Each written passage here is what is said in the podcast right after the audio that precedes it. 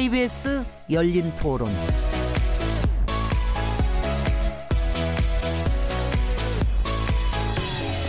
안녕하세요.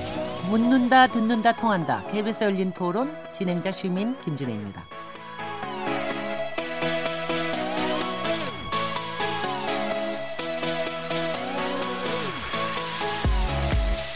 정기 국회의 꽃이라 불리는 국정감사가 끝났고요. 이제 국회는 정부가 제출한 내년도 예산안에 대해 본격적인 심의에 돌입하게 됩니다.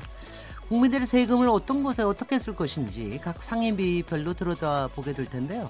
여당인 더불어민주당은 정부 예산안과 원안 사수하겠다는 입장이지만 야당은 대폭 삭감하겠다.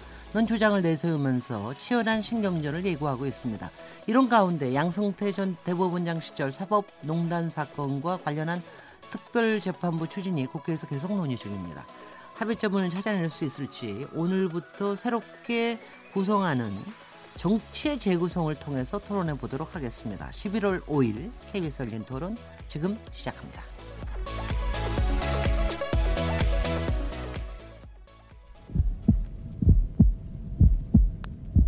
살아 있습니다.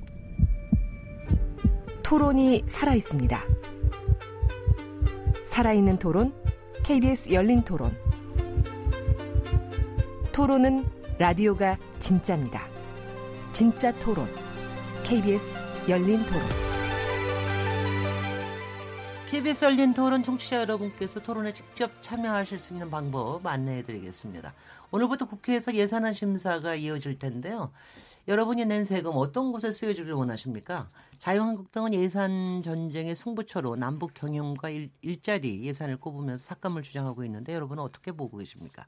또한 양승태 사법부 시절 사법농단 의혹을 밝혀내기 위해서 현재 더불어민주당이 추진 중인 특별재판부 구성에 대해서 여러분은 어떤 의견 가지고 가지고 계시나요? 찬성 또는 반대 여러분의 의견을 문자로 보내주십시오.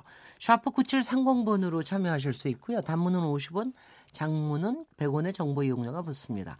KBS 모바일 콩 그리고 트위터 계정 KBS 오픈을 통해서도 무료로 참여하실 수 있습니다. 아, 오늘 반가운 소식 하나 전해드립니다. KBS 열린 토론의 월요일 코너 정치의 재구성 오늘부터는 영상으로도 보실 수 있습니다. 방법은 여러 가지인데요. KBS 마이 K 앱을 까시거나 유튜브나 페이스북에서는 KBS 콩 또는 KBS 열린 토론을 검색하시면 저희가 진행하는 방송을 생중계로 보실 수 있습니다. 지금 바로 들어가 보시면 저희 얼굴이 보일 겁니다. 지금 다 같이 오늘 긴장하고 있습니다. 보이는 라디오는 항상 긴장하게 만드니까는요. 앞으로 월요일 정치의 재구성을 영상으로도 꼭 함께 해주시고요. 그리고 물론 당연히 팟캐스트로도 들으실 수 있고 매일 새벽 1시에 재방송됩니다. 청취자 여러분들의 열띤 참여를 기대하겠습니다. 자, 그럼 오늘 정치의 재구성이라는 코너로 오늘 뭐 보이는 라디오로 새로 시작하는 김에 또 새롭게 토론하실 패널 분들 모셨습니다. 여러분들께 저 환영의 어 저 이벤트로서는 아주 좋은 이벤트가 아닌가 싶은데요. 네 분이십니다. 어 오늘이 첫 시간이니만큼 본인이 직접 소개하시는 게 어떨까 싶은데요. 처음 김경엽 더불어민주당 의원님부터 시작하시죠. 네, 안녕하세요. 부천 원미 갑 출신이고요. 국회 기획재정위원이면서 남북 경협 특별위원회 간사를 맡고 있는 남북경협 김경협입니다. 경협과시군요. 그래요. 예. 경협과. 네, 주광덕 자유한국당 의원님 모셨습니다. 안녕하세요. 경기도 남양주 병 지역구 출신의 주광덕 의원입니다. 자유한국당 원내 상황실장을 맡고 있고 지금 재선의 국회의원으로서 늘 비판을 하되 대안을 제시하는 그래서 국민의 눈높이에 맞는 의정 활동을 지향하는 주광덕 의원입니다. 반갑습니다. 네, 고맙습니다. 어, 이준석 바른미래당 최고위원님 모셨습니다. 예, 안녕하세요. 이준석입니다. 전 상계동을 지역구로 하고 있고요. 그렇기 때문에 아마 이 방송 긴 방송이지만은 상계동의 주민이라면은 처음부터 끝까지 다 들어도 예, 아마 부족할 만큼 출퇴근 시간들이 기실 텐데요. 어, 지겹지 않게 해드리겠습니다. 아, 좋습니다. 음. 김용신 정의당 정책위 의장님 자리하셨습니다. 예, 반갑습니다. 정의당 정책위 의장 김용신입니다. 그 다른 세 분은 지역을 많이 강조를 해주셔서 저는 정당을 좀 강조할까 하고요. 정의당 아시는 것처럼 촛불 초심으로 중단 없는 개혁을 하려고 하고 있고요. 민심 그대로 선거제도 개혁을 통해서 어, 이를 앞장서서 노력하고자 하는 정당이다 는 말씀드리고요.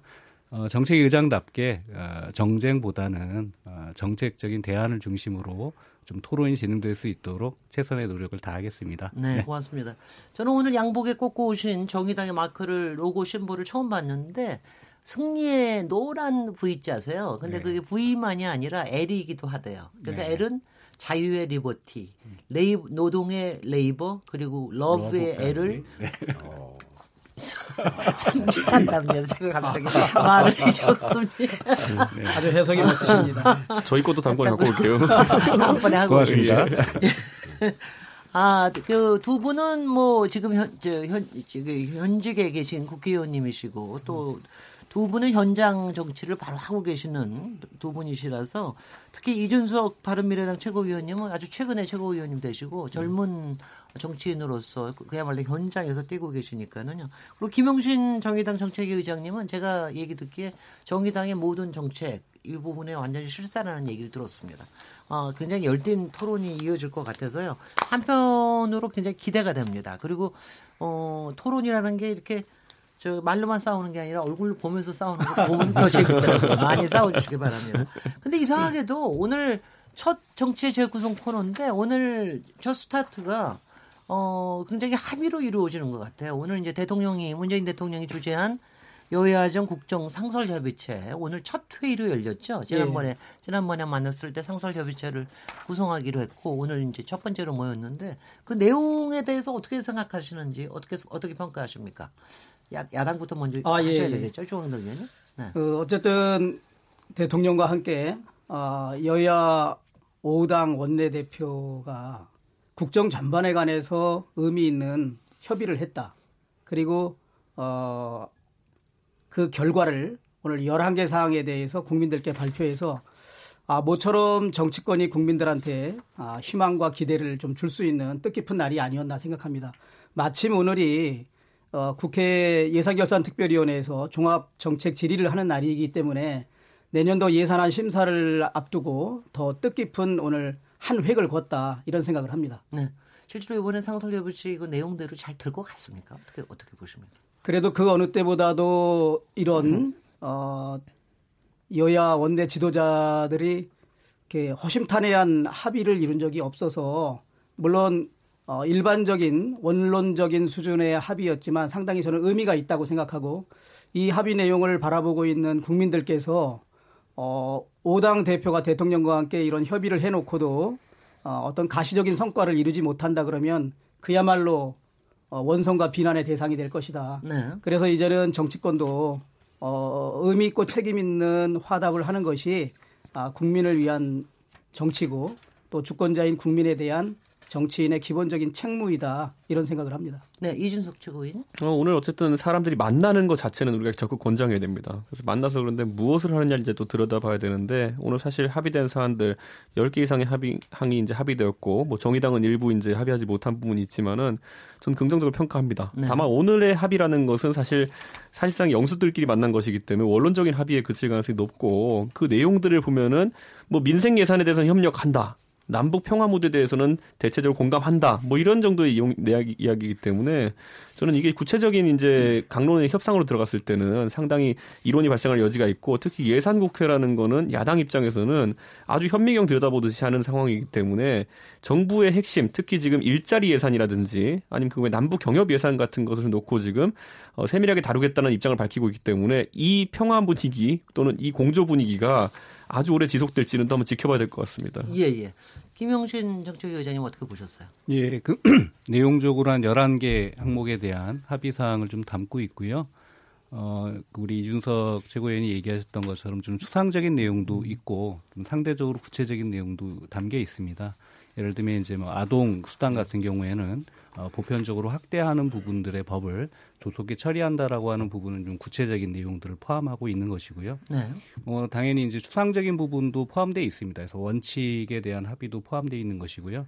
무엇보다 이제 초안에는 없었는데 어, 정의당하고 이제 그 민주평화당에서 제안을 해서 선거제도 문제에 대해서는 이번 좀 정기회에서 머리를 좀 맞대서 어, 대표성과 비례성을 확대하는 그런 선거제도 개혁을 좀 이뤄내자라고 하는 부분에 대해서 어, 5당의 원내대표와 함께 어, 대통령께서도 흔쾌히 또 그 부분이 필요성들을 확인해 주시면서 그 초안에 없던 내용까지도 좀 포함되었던 것들은 큰 의미가 있겠다 보고요.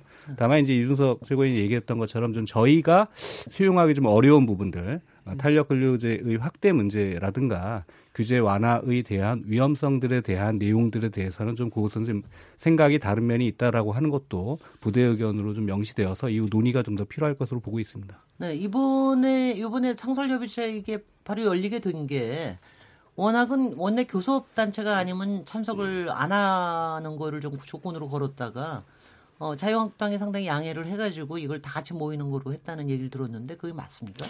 그 지난번에 사실 이제 8월 25일인가요? 그때 네. 이제 사실 그 여야정 협의체를 5당 원내대표와 이제 대통령 간에 청와대 회담을 통해서 상시화하겠다라고 하는 이제 합의를 했고요. 네. 당시에 이제 저희 정의당과 민주평화당은 이제 노회찬 의원이 별세로 인해서 어, 교섭단체 지위를 상실한 상태에서 네 네. 비교섭단체인 조건에서 이제 당시에 8월 25일 날 그 합의를 했기 때문에 이제 이미 기합의된 내용이 있기 때문에 그걸 좀 번복하거나 좀 바꾸기엔 좀 어려웠던 게 아닐까 싶고 네. 그런 좀 문제 제기가 중간에 있었다 이렇게 이해를 하고 네, 있습니다. 난 오늘 다 같이 모이니까 참 보기는 좋더라고요. 예, 사실 네. 저희 하- 자유한국당에서 네. 사정 변경을 이유로 뭐 이렇게 5당이 만나는 것에 대해서 거부할 수도 있었지만 네. 대승적인 차원에서 네. 예, 그 교섭단체 구성이 결렬 저기 무너졌지만 네. 어, 20석이 무너졌지만 그래도 전체에 어, 5당 원내 지도부가 대통령과 함께 국정운영 전반에 관해서 협의를 하고 네. 아, 논의를 하는 것이 네. 정말 나라 발전을 위해서 또 구- 어려움에 처해 있는 국민들을 위해서 네. 의미 있는 일이다 생각해서 한국당에서 네. 대승적인 결정을 하게 된 것입니다. 네. 근데 저는 약간 이해 안 가는 부분이 과거에 우리가 홍준표 대표를 생각해 보면 물론 원내 지도부는 아니지만은. 뭐 대표들끼리 만나서 회담하자고 해도 항상 영수 회담만을 주장하고 이러면서 판이 깨졌던 적이 많은데 사실 네.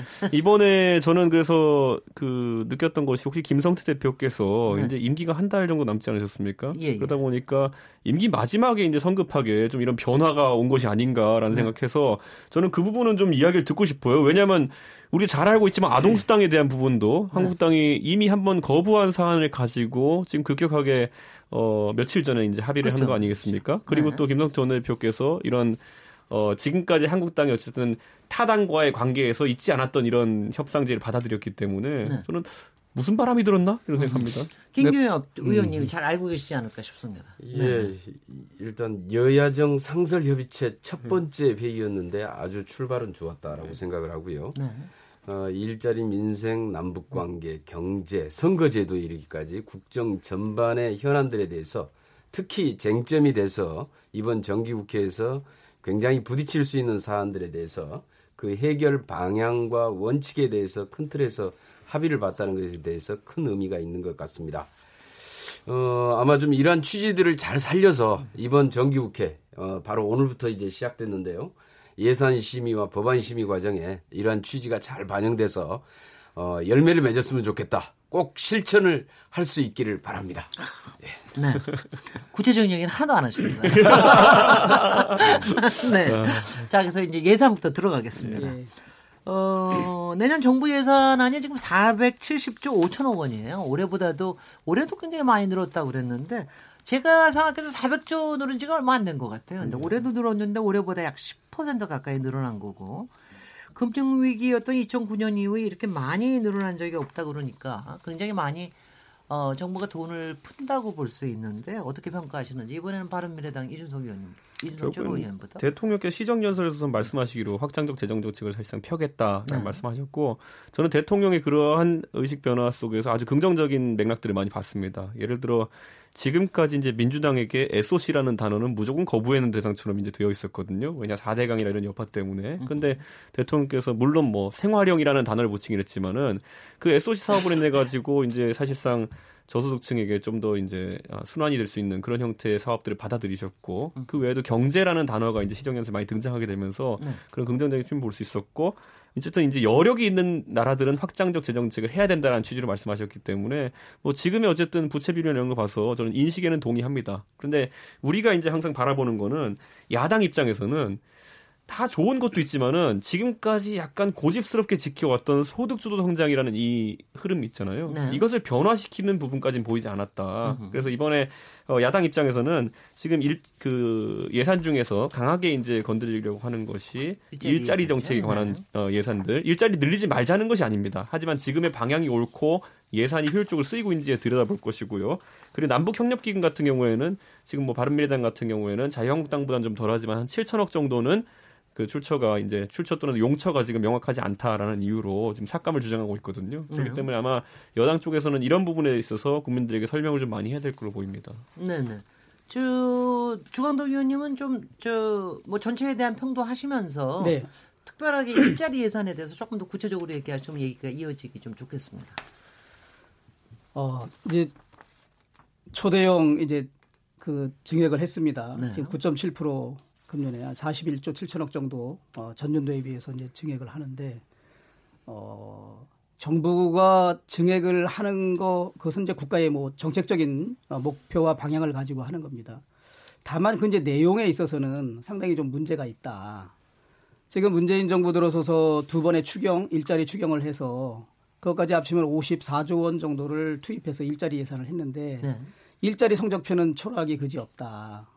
많은 이제 경제 전문가들 또 경제 지표상 이 고용 문제가 상당히 심각하고 아, 최근에 봐도 에, 지금 9개월째 연속 100만 명 이상의 실업자를 기록하는 등 고용 문제가 많은데 그러면은 이 일자리 정책에 뭔가 근본적인 변화가 필요한 거 아니냐. 네. 근데 이번에 이제 편성한 일자리 정, 저기 예산을 보면 그 지난해보다 아니 금년보다 이제 내년도 일자리 예산이 금액적으로 4조 2천억 정도 증액합니다. 그래서 22% 증액을 해서 이제 23조 5천억 정도가 되는데 어, 저희가 생각하는 것은 특히 이제 공공 부분에 그 뭐 임시직이나 일용직 같은 그런 어떤 단기 일자리 같은 예산은 상당히 문제가 많다.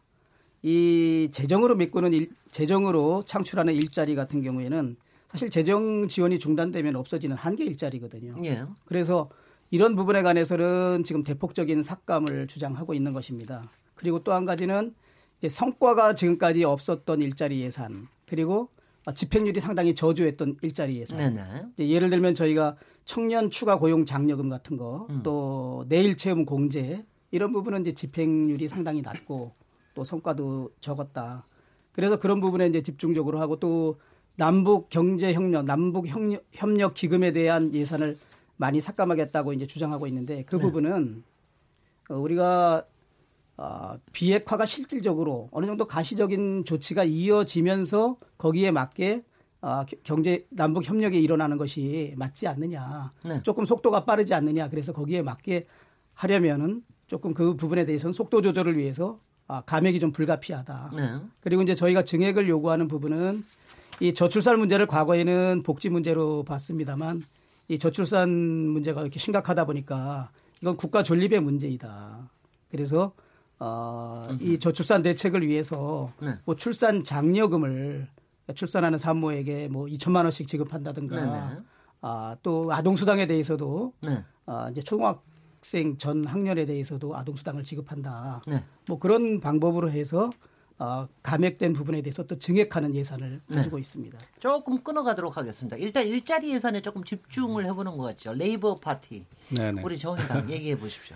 예, 일단 일자리 예산 뭐 설명드리긴 할 텐데 그 내년 예산이 이제 우리가 그 늘어난 부분들에 대해서 이게 이제 확장적인 부분들은 올해 본 예산 비해서 늘어난 건 맞아요. 그런데 이제 올해 7월까지 사실 초과 세수가 21조 5천억이 좀 거쳤습니다. 그러니까 이게 만약에 올해 예산에 실제 반영됐다고 한다면 실질적인 예산 증가는 20조 원.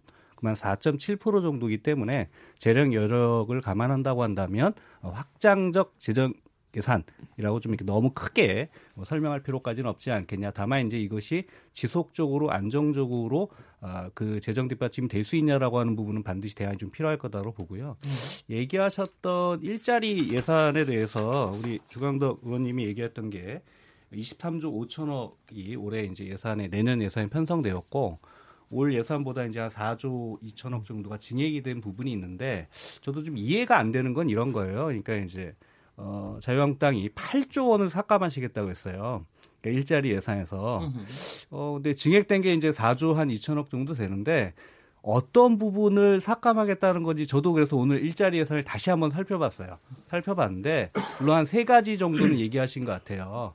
지금 얘기하셨던 뭐 그 중소기업에 대한 청년 고용 추가 어, 지원비와 관련된 부분이라든가 뭐 청년 내일 채용 공제 문제라든가 그다음에 아마 요 23조 5천억엔 포함되어 있지 않지만 공무원 일자리 이런 부분에 대해서 얘기하신 건데 제가 다 합쳐봐도 한 1조 5천억 정도나 될까? 그거 다 날려도 그밖에 안 되는데 8조를 어디서 찾아오셨는지를 모르겠는데 그거에 대해서 조금 더 해명이 좀 필요하지 않을까 싶고 제가 그 공무원 일자리도 좀 찾아봤어요. 그러니까 올해 내년에 지금 정부가 11월 달에 이제 들어와서 국회에 보고한 내용을 보니까 17,000개를 이제 중앙 정 중앙부에 정부에 이제 공무원으로 증원하겠다 이런 건데 예산이 한 4천억 정도 돼요.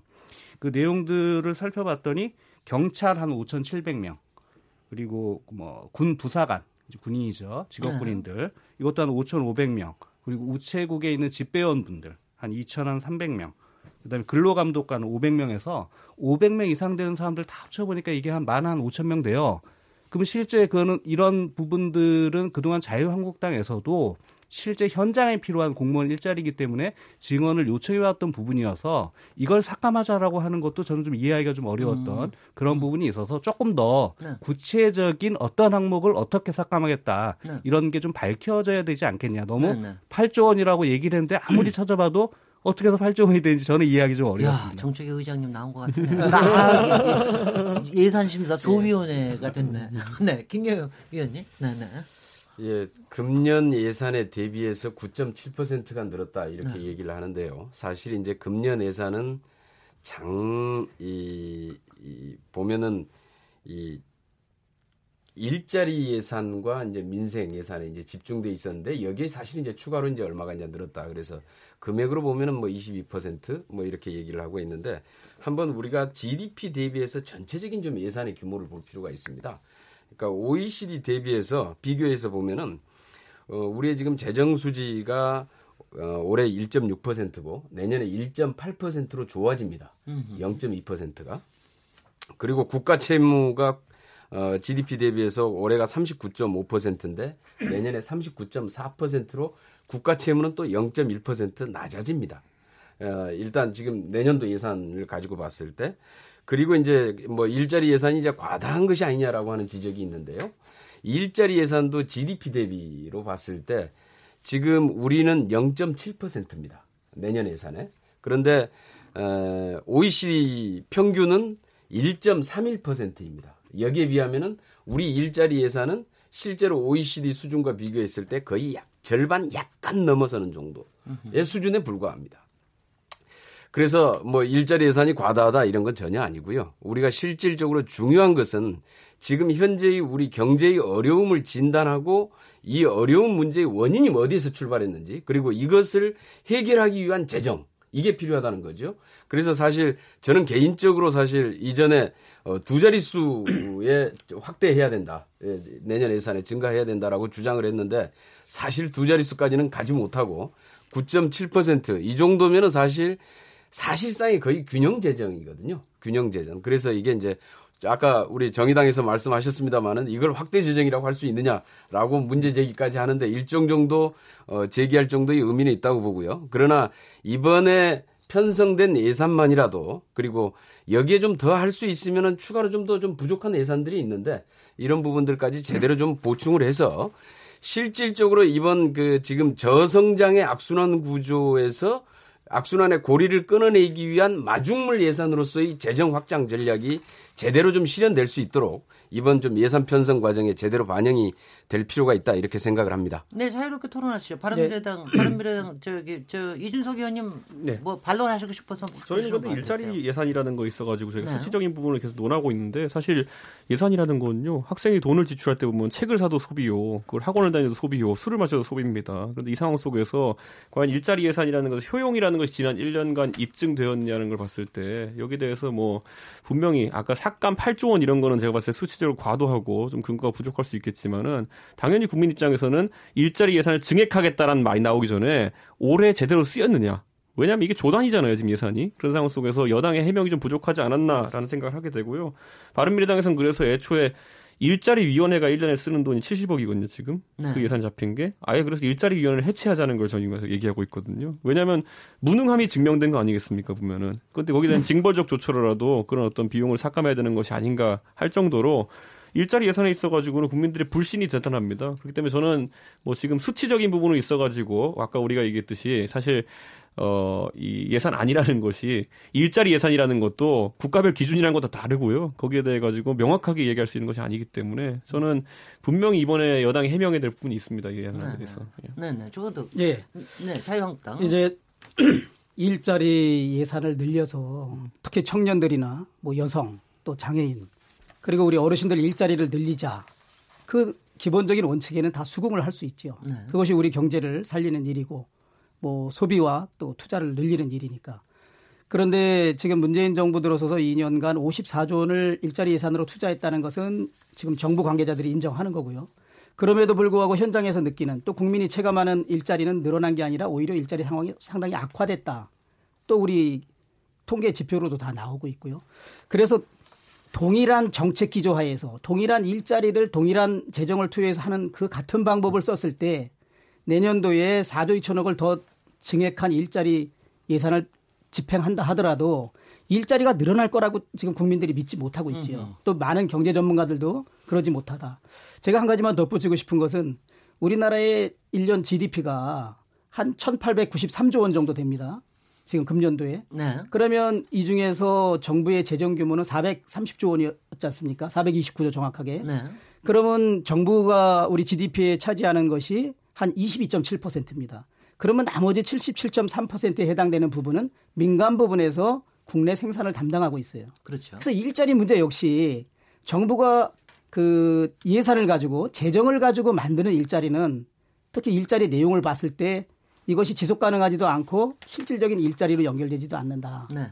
효과가 없다는 것이 이미 54조 원 투자하는 데서 나타났고 그래서 이제 이 방법을 달리해야 된다. 그러니까 결국 77.3%를 담당하는 민간 부분이 일자리를 만들 수 있도록 재정을 그 효과적으로 투입해 주는 것이 맞다. 그래서 네. 정부의 일자리에 어, 투입하는 예산의 방법, 정책의 방법을 정책을 전환해 줘야 된다. 네. 아, 이것이 많은 전문가들이 근데 제가 것입니다. 제가 한 가지만 여쭤보면요. 그 일자리 예산이라고 하는 게 네, 네. 직접 고용에 쓰이는 것만 포함하는 겁니까? 그러니까 예를 들면 어? 네네. 네, 저- 그 저 김용신. 지금 아까 네, 23조 정의당님. 5천억이라고 이제 노동부가 일자리 예산으로 이제 집계해서 어, 하고 있는 예산이 있고요. 그 다음에 거기에 추가해서 아까 이제 자유한국당이 제기했던 이제 각 공무원의 예산들 어, 내년에 이제 17,000명 증원하는 거 관련해서는 각 부서별로 예산들이 포함돼 있어서 요거 합치면 이제 4천억이 추가되는 건데 네.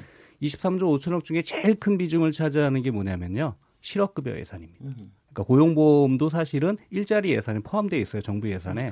그게 약 7조 원이 넘어요. 그러니까 사실은 23조 중에 약 3분의 1 정도가 아, 실업급여에 대한 그 어? 고용보험에서 나가는 부분들이 포함되어 있는 거고요.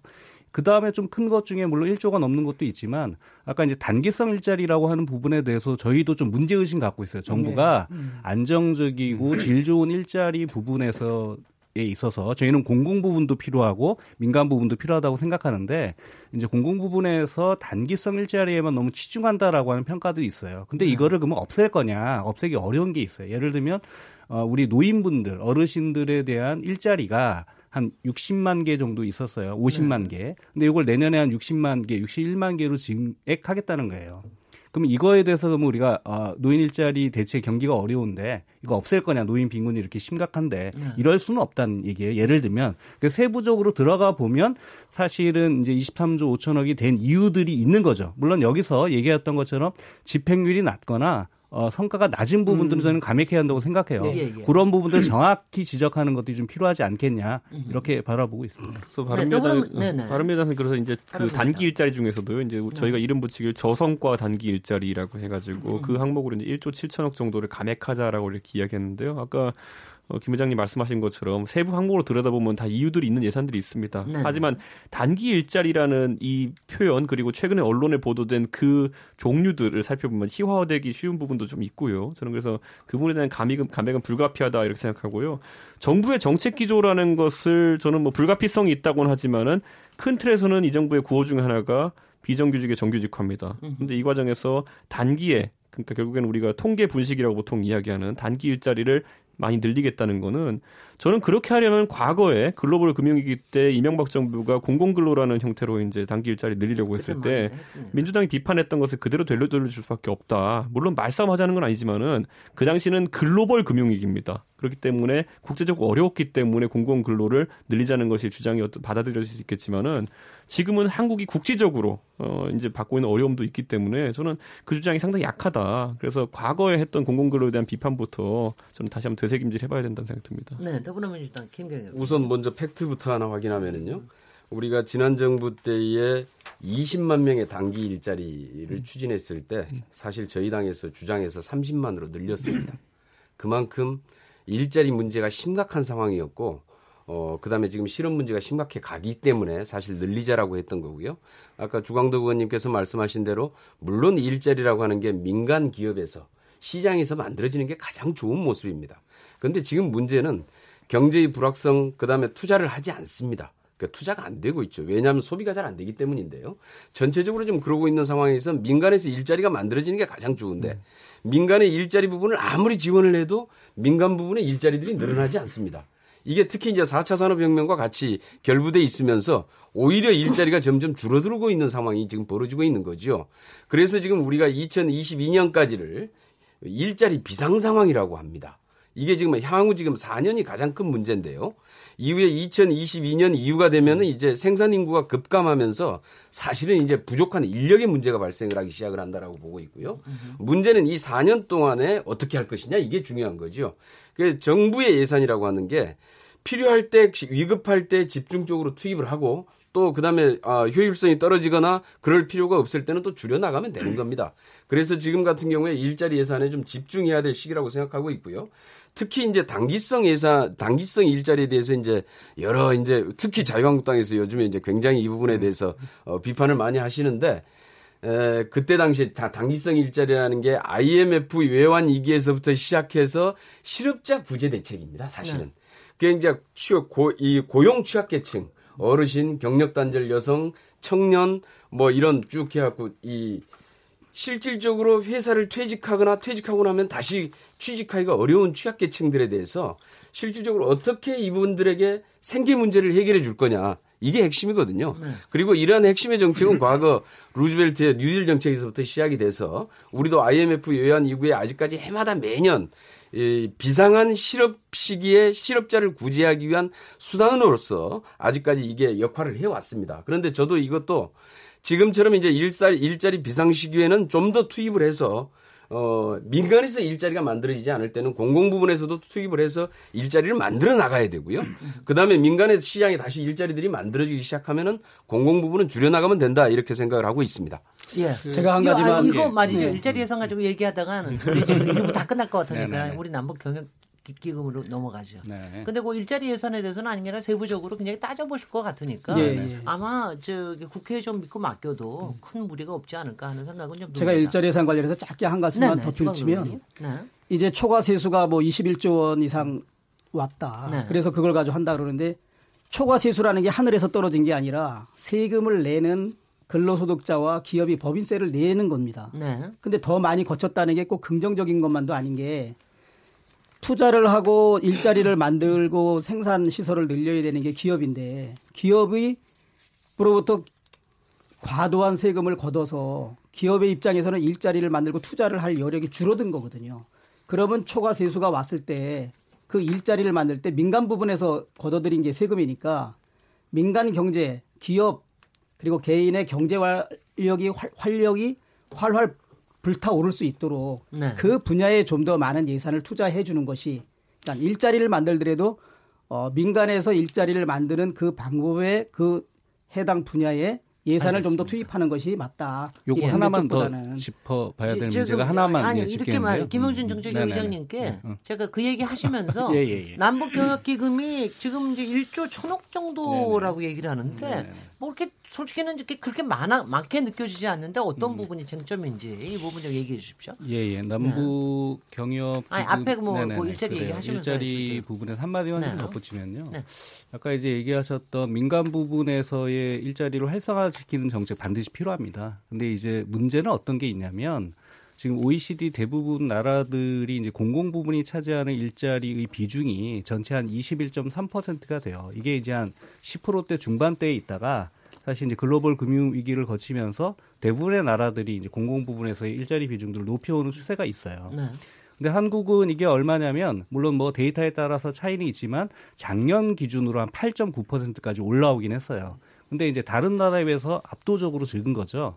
그래서 이제 공공 부분에서의 일자리 여력들이 아직 한국에 있기 때문에 경제가 어렵고 고용이 어려운 이러한 상태에서는 공공 부문의 일자리에 대한 정책을 좀 더 적극적으로 펼쳐야 된다. 이런 문제 의식이 당연히 제기되는 것이고 예를 들면 뭐 그 자유한국당도 올해 2월 달에 그 중점 법안 중에 하나가 이제 청년 의무고용 할당제에 대한 신상진 의원이 발의한 법안을 중점 법안으로 선정한 바가 있어요. 네. 그리고 당연히 문재인 정부의 공약도 어, 공공부문에서의 청년 의무고용 할당제를 비상한 시기에 한시적으로 늘리자라고 하는 이러한 정책 공약이 있었는데 제가 알기로는 이제 기재부 반대 때문에 지금 이게 안 되고 있는 것으로 알고 있는데 이런 부분에서의 질 좋은 일자리 정책과 함께 민간 부분에서의 어, 질 좋은 일자리를 어떻게 만들 것이냐 이게 병행돼야 할 문제인데 뭐 단기 일자리 너무 치우치는 게 아니냐 이런 평가들을 받고 있다는 거고요.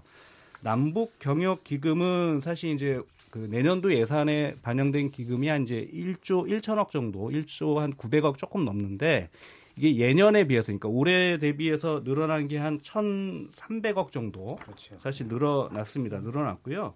이 중에 이제 정부가 아, 판문점 선언에 대한 이제 비준안을 제출하면서 이 중에 판문점 선언을 이행하는 데 필요한 예산을 대략 한 4,700억 정도 근데 그게 이제 올해에 그 소요됐던 예산에 비해서는 한 3천억 정도 증액하는 예산을 제출한 겁니다. 그래서 이거는 뭐 이른바 경협에 대한 여러 뭐 경제적 효과 이런 문제도 있을 것이고 남북 간의 이제 평화 공존으로 가는 부분에서 이게 어떤 의미가 있는지를 놓고 평가해야 될 대목이 있는 거다 이렇게 생각합니다. 네, 이 부분은 저기 더불어민주당에는 안 드릴 거고요. 너무 경력받아서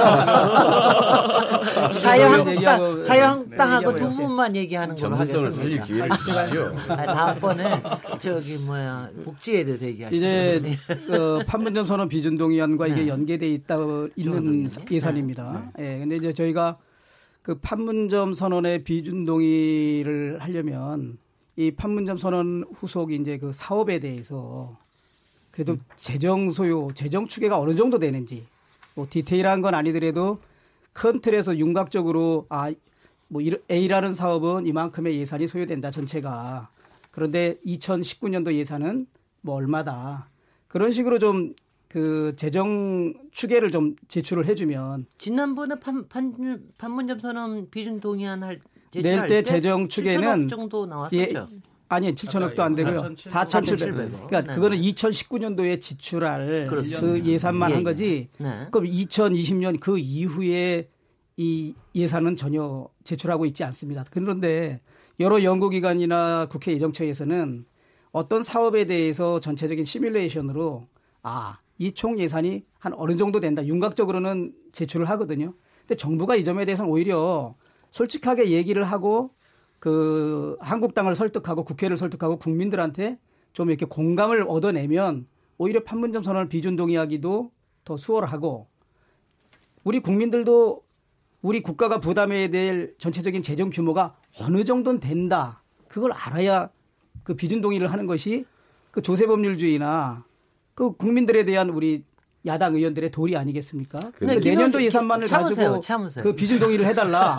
한 말씀만 하면 안 그러면? 그, 이. 그 이후에 이 사업으로 인해서 얼, 판문점 선언의 후속 그 조치로 얼마나 많은 재정이 수요되는지 그걸 네. 모르는 상태에서 야당이 그걸 어떻게 아니 그리고 그수 예를 들어? 철도 같은 경우가 지금 문재인 정부의 이준석 중점 사업 중에. 하나일 텐데 네. 철도도 2년간 추계해 놓은 걸 보면은 사실 여러 연구 자료가 있음에도 불구하고 상당히 어떤 모델인지를 따라가기 어렵게 돼 있는 것이 러시아에서 연구한 모델에 따르면은 뭐 8조부터 22조까지 여러 가지 버전이 존재합니다. 네. 예를 들어 노동력을 북한이 제공하는 경우 뭐 기술을 우리가 되는 경우 뭐 다 다양하거든요. 그런데 그런 것들에 대해서 국민들한테 이해를 구하면 되는 것이고 금액이 크다 작다의 문제가 아닙니다. 우리가 어떤 집을 살 때는 처음에 이제 계약금만 보고 사는 게 아니지 않습니까 보면은 나중에 우리가 중도금이랑 잔금을 얼마 내야 되는지 다 알고 어떤 집을 사는지 알고 이제 계약금을 치르는 건데 지금 정부에서 남북 경협 기금에 대해 가지고는 충분히 추계를 할수 있음에도 불구하고 우선 우리 믿고 국민들은 계약금을 우선 내라라는 네. 주장만 하고 있는 상황이기 때문에 저는 이 그- 부분은 좀 네. 아쉬운 게 있습니다. 네, 그래서 이 부분에 김경엽 경협과 의원을 제가, 제가 뭐 조금 얘기하면 아마 한번 기회는 한번 종합해서 드리겠습니다. 얘기해 주시는 게 좋을 예. 것 같은데 예. 제가 네. 제기한 그래, 문제까지 그래, 먼저, 먼저 그럼 하시죠. 네, 정의당 그러니까 의원님부터 저도 먼저. 그 문제는 좀 공감이 돼요. 그러니까 조금 아쉬운 점이다. 그러니까 이제 비준안 제출하면서 좀 급했을 수도 있긴 한데 그리고 어려운 것도 물론 있어요. 근데 이제 에, 내년도 예산만 좀 제출했기 때문에 보통 이제 예산 추계서를 제출하면 5년 정도에 대한 전망치와 함께 이러저러한 플러스 마이너스 감안 요인을 해서 평균적으로 제출하는데 1년만 제출되었기 때문에 이제 야당에서 이제 그런 지적들은 저는 좀 이렇게 어, 좀 정당히 받아들일 면도 있을 것이다. 여당은 그런 어, 편에 공감을 하고요.